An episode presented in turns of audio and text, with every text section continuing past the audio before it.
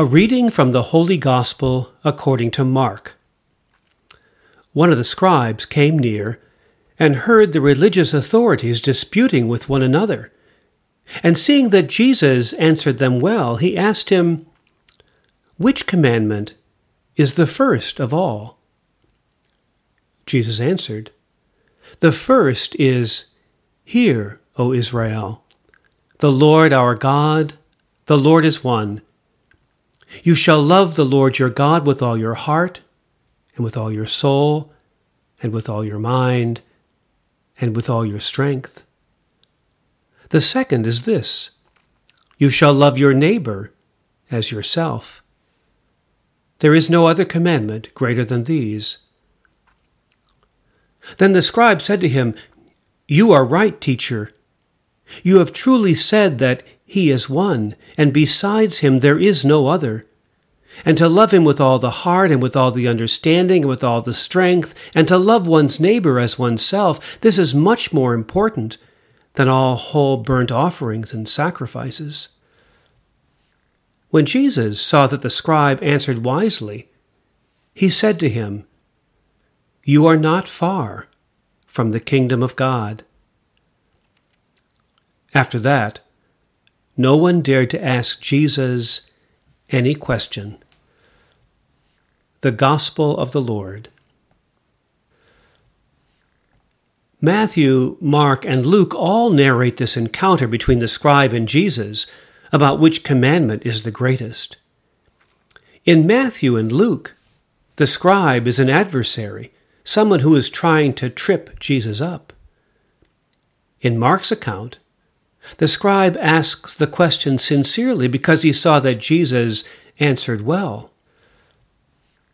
At first hearing, it may seem that Jesus gives two answers to the question. The scribe recognizes that Jesus did not give two answers. Rather, Jesus said one thing, but in two ways. And Jesus' response, in effect, is saying, if you know that I said the same thing in two forms, that loving God and loving your neighbor are one and the same, then you are not far from the kingdom of God. This is the story that concludes Jesus' teaching in Mark's Gospel. There are no more questions to ask. All that remains in Mark's Gospel is to see what love of God and neighbor looks like. In chapter 14, the Passion begins. Jesus will pour out his life in love. In John's Gospel, there is no scribe asking the question about the greatest commandment. Instead, at the start of the Last Supper, as the Passion begins, Jesus washes his disciples' feet. And afterwards, Jesus said, I give you a new commandment that you love one another. Just as I have loved you, you also should love one another. Notice, Jesus forgot to mention God. When we love one another with the same love that loves us, God is present. Thomas Merton wrote that the root of Christian love is not the will to love, but the faith that one is loved, the faith that one is loved by God, irrespective of one's worth. This is where the Gospels begin. In Mark's Gospel, Jesus doesn't speak a word before he comes to the Jordan to be baptized. As he came up out of the water, the heavens were torn apart, and a voice came from heaven you are my Son, the Beloved.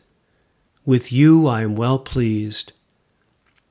From that moment on, Jesus began to proclaim that the kingdom of God has come near. Rabbi Rami Shapiro teaches an important truth from the book of Genesis. In Genesis 1, verse 26, we read, Then God said, Let us make humankind in our image, according to our likeness. In verse 27, we read, So God created humankind in his image. In the image of God he created them, male and female he created them. We are created only in the image, not the likeness of God. According to Genesis, God intends for us to be godly, to honor the image by living out the likeness. We were reminded of this truth just a few weeks ago in the letter to the Hebrews. It is God for whom and through whom all things exist. This is not a metaphor.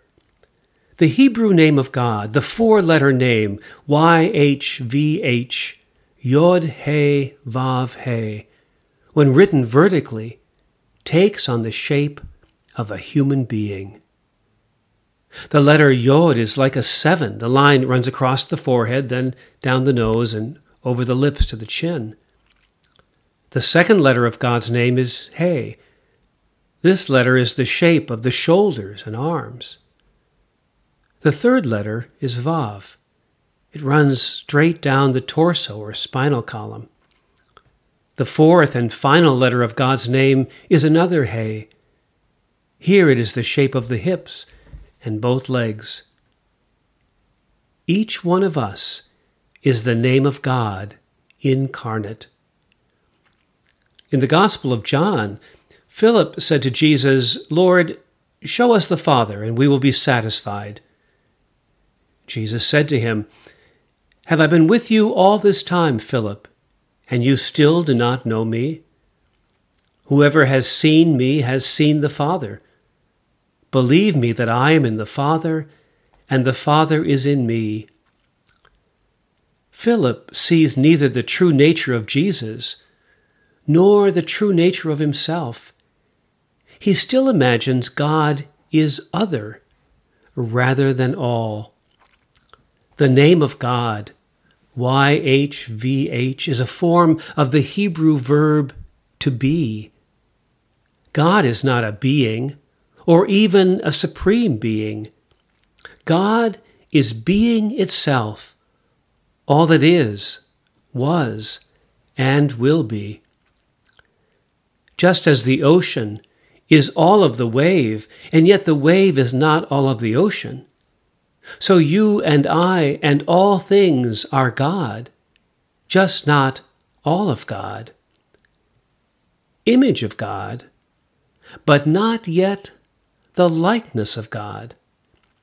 We are born the image of God, but living out the likeness of God is a choice.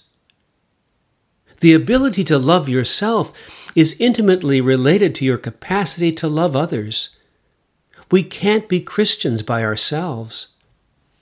That's why we need the church. Living in the church is itself a mystery of the Christian faith our capacity to live together as a community of people with mutual forgiveness and deep concern for the well being of all members of the community, and our desire to spread that community to all our brothers and sisters, are the ways in which we come to know what the word God means. We cannot find God outside of our relationships each one of us shares a particular relationship with the people in our lives. I am my mother's second son, brother in law to my sister in law, uncle to my nephews, friend to my friends. If I fail to share Christ's love with them, no one else can do that for me, because no one else stands in these particular relationships. Each one of us make Christ present in the world by the loving kindness we have for one another. There's a Jewish proverb Before every person there marches an angel proclaiming, Behold, the image of God. There are no more questions to be asked. All that remains is for us to go and live in the likeness of God.